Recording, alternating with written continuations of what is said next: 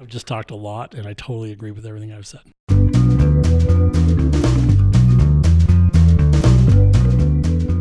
Hi, everyone, and welcome to What Would My Shrink Say, a podcast where you get inside the heads of a couple psychologists and see life through their eyes. You'll never be the same. So, Nick, I've got a question for you. I've got a couple clients who have asked me recently my thoughts on the use of marijuana to treat their mental conditions. And I definitely have my own opinion about this topic, but I'm curious as to what your thoughts are on this idea that marijuana might be a good treatment for anxiety disorders, for depression, post-traumatic stress I've heard recently. What are your thoughts?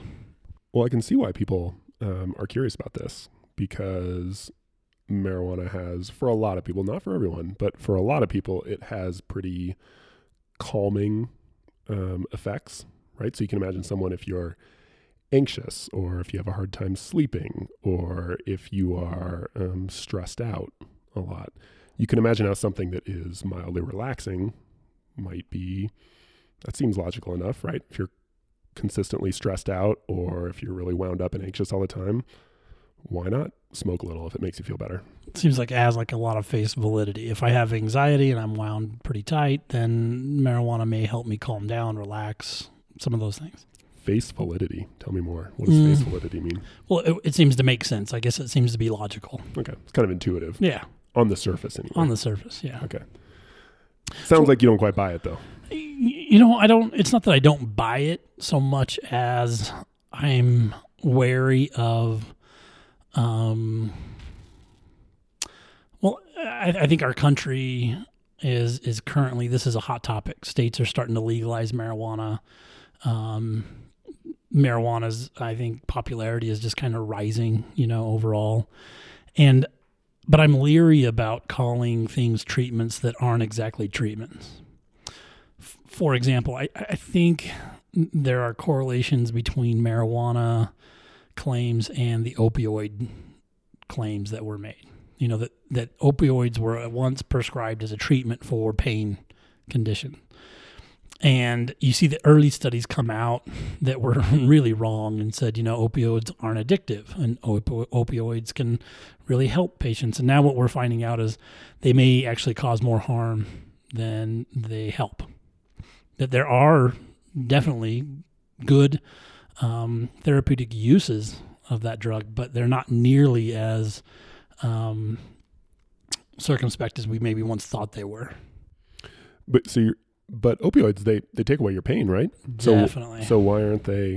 Well, but they take away your pain for as long as they work, which is, given different drugs, from a 4-hour to 6-hour period, on average, they remove pain, but they don't treat the condition, right? If I've got a bone spurs in my spine somewhere, opioids make me feel better for 4 or 6 hours. I don't feel as intensely uncomfortable as I might if I didn't have them, but they're not doing anything to actually treat the cause of my pain. And then come the side effects of opioids. They're addictive. They cause all sorts of other kind of physiological problems. And I think that's why our country now is kind of saying, we've got to step back from prescribing these medications as frequently as we do, because they actually come with more harmful side effects than they do actually kind of treat an issue. Yeah. Okay, and I'm worried marijuana might be similar, where it's like, yeah, you'll definitely get a decrease in anxiety symptoms while you're high. But is that actually really helping you deal with anxiety, or is that just causing you to be high? Right. So I'm pulling out kind of two main points from this, that treating how you feel, especially in the short term, is not the same thing as treating an underlying condition, right? So to be careful about not confusing those two things. Right. Just because you feel better in the short term doesn't mean you're actually improving anything. Exactly. And then also, you can't truly judge the benefits of an intervention without also taking into consideration the costs or the side effects. I think that's exactly right. So there's a recent study that came out that said that marijuana might be a good treatment for post-traumatic stress disorder. And so you look at the data, and they have people taking 10 milligrams of THC, and they're tracking their symptoms overall, right? And the patients, sure enough, they report being less anxious. They report less kind of what we call re-experiencing or flashbacks or intrusive thoughts or memories of their traumatic event. And they report being more willing to go into public places to do things that maybe previously they would have avoided. So those are all the markers of basically a PTSD. Right. But you're high. 10 milligrams a day, that's like 4 or 5 hours a day. You're at least a low level of being high. And so it would make sense to me that your anxiety decreases, that you're more, because your anxiety is decreased, you're more likely to go do things that you maybe would have avoided in the past. And that your mind's not kind of dwelling on this trauma. But if you stop taking that medication, what happens? And so is it really treating the cause of the post-traumatic stress, or is it just really kind of putting a Band-Aid on some of the symptoms, I guess? Yeah. So in other words, maybe your distress isn't actually going down, but it's being masked by being high, which is kind of what opioids did to pain, right? It's not that you're not in pain anymore. Your pain receptors are still trying to fire. It's just that there's an opioid now blocking, that signal basically. Mm-hmm. And so it's not treatment. You're just high. And believe me, I have nothing against marijuana. I would much rather my patients use marijuana recreationally for fun than to address emotional issues. That sounds counterintuitive. You're saying you would rather, you, a therapist, a psychologist, you have a PhD.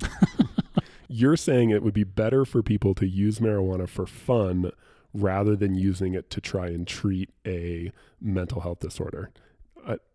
Explain yourself. Boy, I've got to be more careful before I make statements. No, I think it's great. I just want to hear you explain. Well, actually, I do believe it. So here, let me. As a therapist, one of the kind of root causes I think of these disorders that we see on a day-to-day basis is that people have a very unhealthy relationship with their feelings or their thoughts. And I would much rather my patients learn to relate to those thoughts and feelings in a more effective way that's functional for them than I would them try to avoid those feelings altogether through the use of marijuana, alcohol, drugs, whatever that might be. But if you can just avoid them, like let's say I have a really stressful job.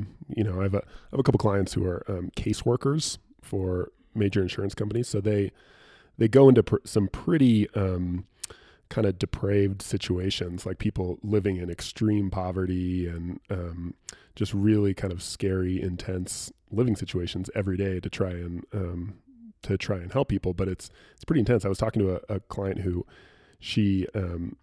a client that she was going to do a home visit for, in the middle of a conversation, pulled out a pistol and started shooting the walls while she was in there talking to him. So anyway, she has a pretty stressful job. So she gets home from work every day, and she, as she described, she feels like a ball of stress.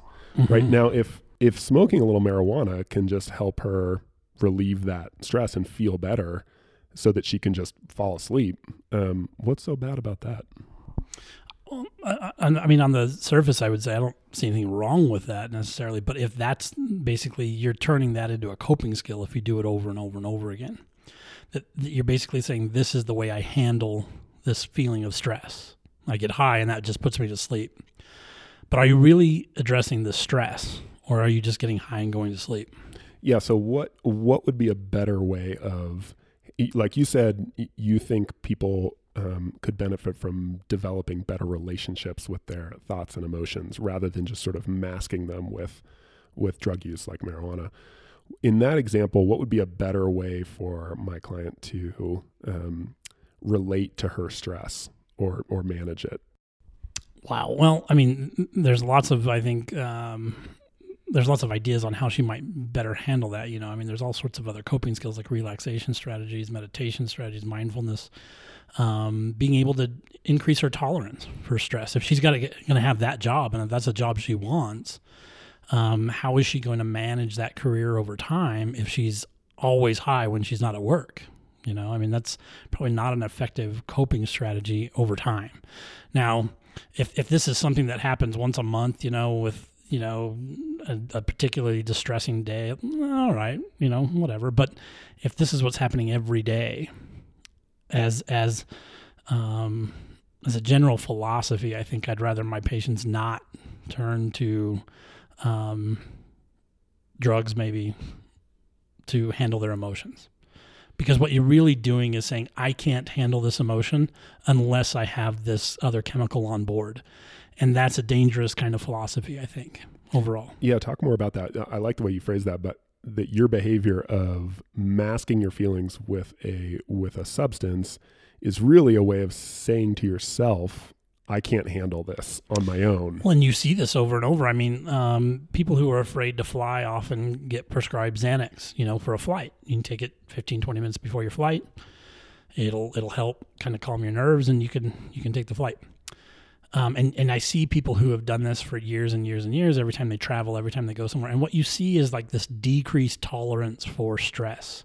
And pretty soon you need a Xanax for other more mild stressors, right? Or what happens one day when you're about to get on the flight and you realize I'm out of Xanax. And I've seen clients almost go into full-blown panic attacks because they're so convinced that they have to have the Xanax in order to fly, that when they don't have the Xanax, they're basically saying, I can't do this. There's no way I can handle my anxiety enough to get on this plane and make it. And that's a dangerous, I think, thought process and belief system. It's almost like there's a kind of emotional muscle that we all have for dealing with difficult things.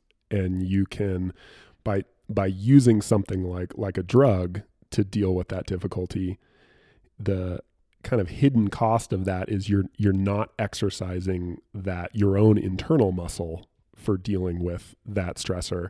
And over time, if you continue to not exercise that muscle, it starts to atrophy to the point where it's kind of weak. Yeah, I definitely believe that. And maybe I should put a disclosure. Like I do feel that there is a place for medication. I am not espousing any idea that there's no place for medication in the world. I'm not saying that at all. I just think we need to be careful about how we use medication and the impact it might have on us. No doubt medication is invaluable. And there's often patients I totally agree with that medication can be helpful and beneficial to them in their lives. So I want to be clear. I'm not saying medication shouldn't be used ever. I'm just saying that if you're using substances to deal with your emotions, that becomes tricky for me. And I guess I always tell my patients, when we work together, I become your biggest fan. And so I want to kind of step back and look at your patterns and your philosophies and the way you cope with things. And as your biggest fan, I want to be in support of those. I want to look at those and say, wow, these are some really solid structures we're working from here. But if I see something like I have to have Xanax to take this flight, then as their biggest fan, I kind of say, I don't know if that's a great strategy there. I don't know that will help us in the future. So one kind of theme I'm drawing out from this is that we might look at this question of, is this marijuana use healthy or not? One way to look at it would be, am I using it because I need it, or am I using it because I want it? Exactly. Which gets at your initial framing of, I would rather people use it recreationally, that is because they really want it, rather than using it therapeutically, which is another way of saying they're using it because they need it. They can't or aren't willing to use some other method, so they need marijuana. And this is specifically for handling emotion, I think. Now, there's research coming out about cannabinoids and oils and things like that. And it very well could be a wonderful treatment for chronic pain and for some of these other things. I'm fine with that if the research bears that out. But to handle anxiety or depression or PTSD, I think I'd encourage my clients or people to treat the problem.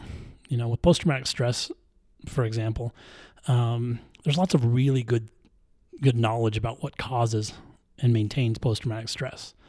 And I would much rather my clients treat those issues, you know, than I would, say, mask it with marijuana.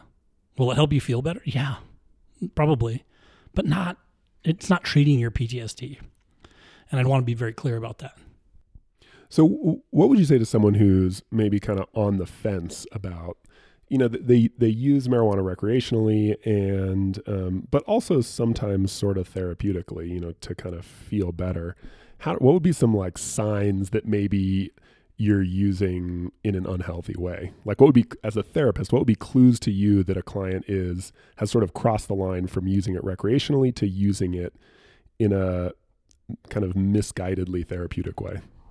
Yeah. I'd look at, you know, when they have thoughts or kind of urges to rate their mood and their thoughts at the moment, you know, because if you're using it because you're stressed, you know, or if you're using it because you're angry, or if you're using it because you're anxious, then I would suggest maybe we try a different tract. But if you find, hey, I'm using it when I'm, you know, at home and kind of want to enjoy myself and I'm in a good mood, I'm in a good place, and fine, go for it. I don't see a problem with that. But if you're using it to sleep, if you have to have it to sleep, actually there's research that says that's not a good thing, that it does definitely messes with your sleep cycles, and so not a good idea, actually.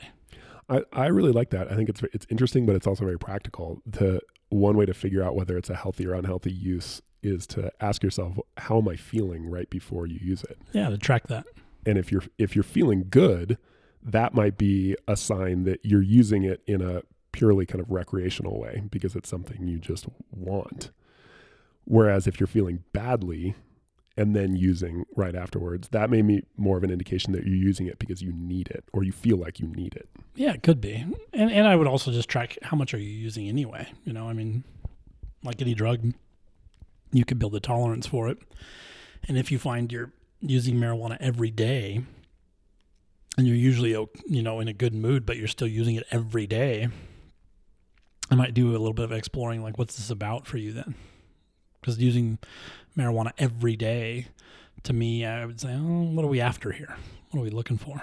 Yeah, and how hard is it to stop? Yeah. That's another one. You know, a lot of people think they're using it recreationally or think they're not using that much of it or that there aren't really any side effects. And then they try, maybe they have to, they're applying for a new job and they know they're going to get drug tested. So they try and stop for a while.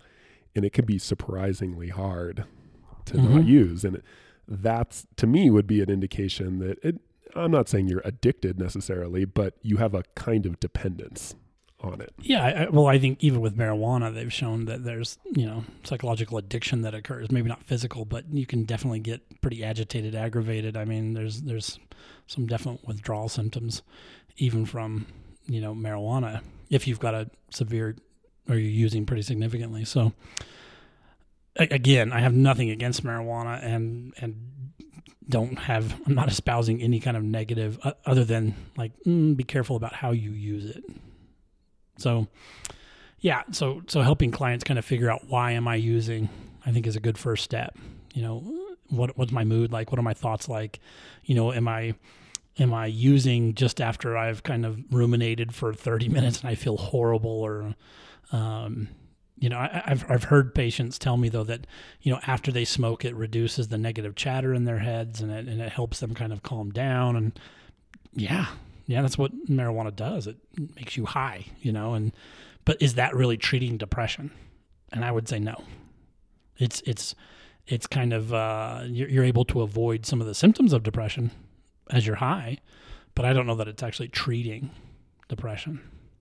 And if the research proves me wrong, then it proves me wrong. But as far as I know, I haven't seen any studies that would suggest that it's a viable long-term treatment for anything. As a therapist, what do you make of the idea that marijuana is a gateway drug? It's a common idea out there. And so even if one argument would be that even if you're just using it recreationally, it could lead to more severe substance use. I think there's a lot of data statistically to say that's absolutely false. That the idea of a gateway drug is kind of a ridiculous notion. That if you use marijuana, you're not more likely to use some other kind of drug? Right. I don't, I don't, I, I mean, I'd have to review the literature on this, but the last time I looked at it, it didn't bear that out at all. Good to know. Yeah. I feel like that's a common question, so I thought I'd throw it out. No, it definitely is. I think people get worried about some of those things, and to some extent, could it function as that for some people? Maybe, but I think statistically what you're seeing is no. In fact, people who use marijuana don't go on to develop dependency to heroin and meth. Or that it's not a causal relationship. Right. People may. Yeah.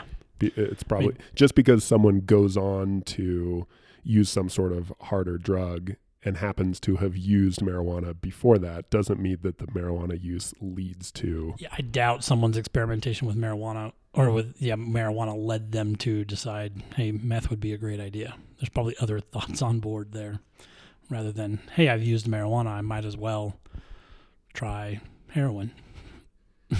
That's a huge jump. Gotcha.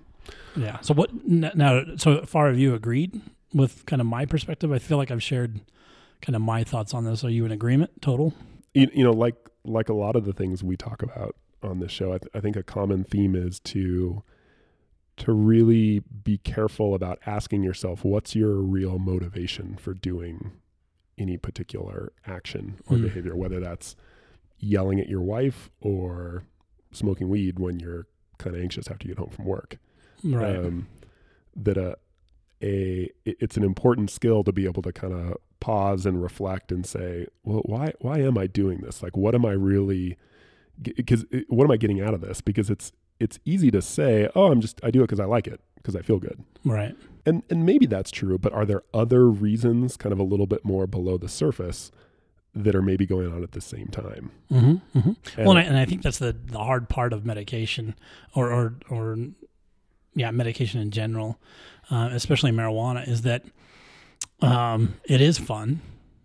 You know, you can be using because it's habit. You can be using because you've got a relationship with anxiety that you formed, that you're treating your anxiety with it, or trying to.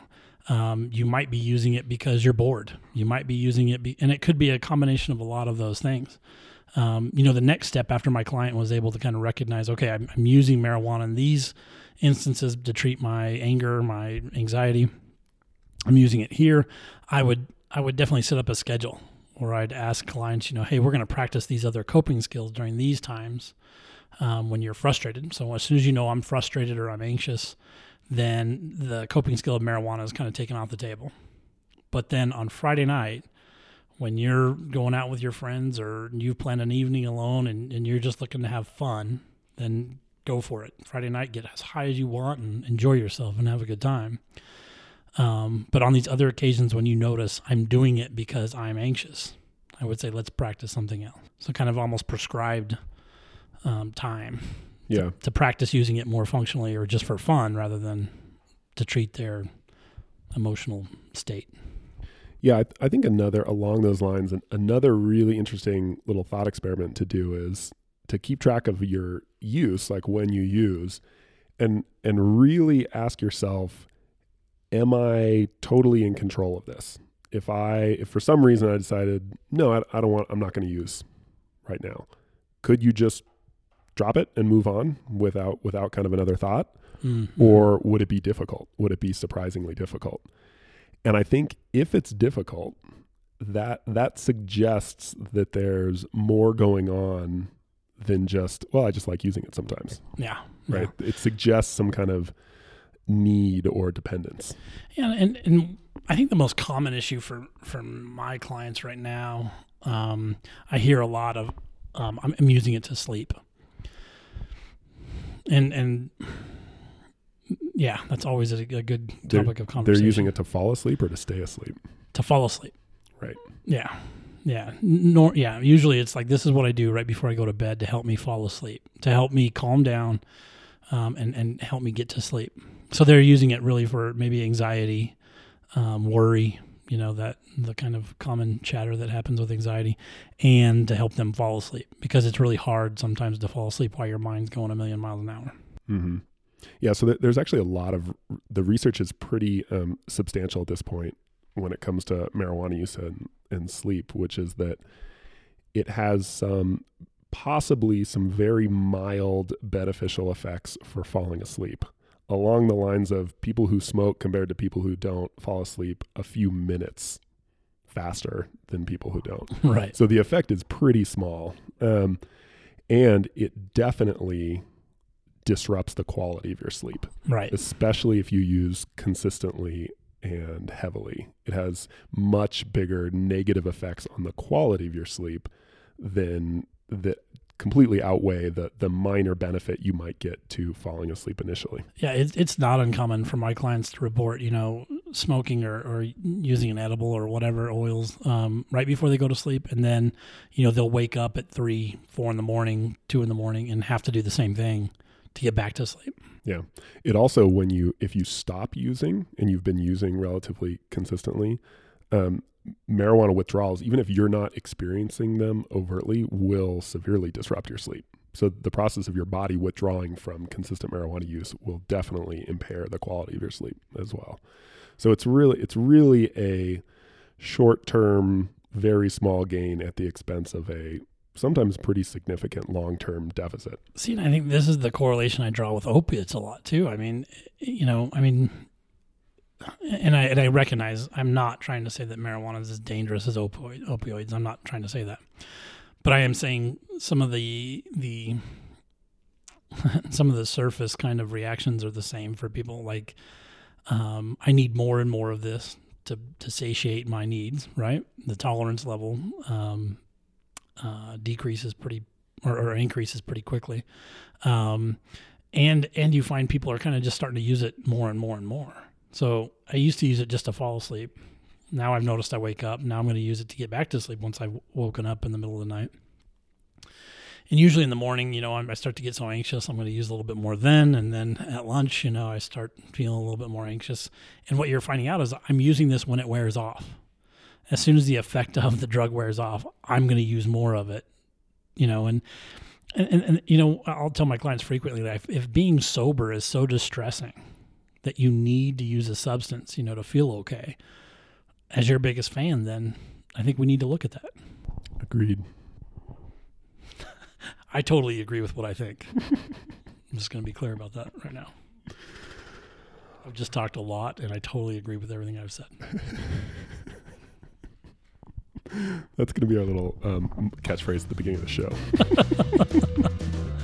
I like the way I think.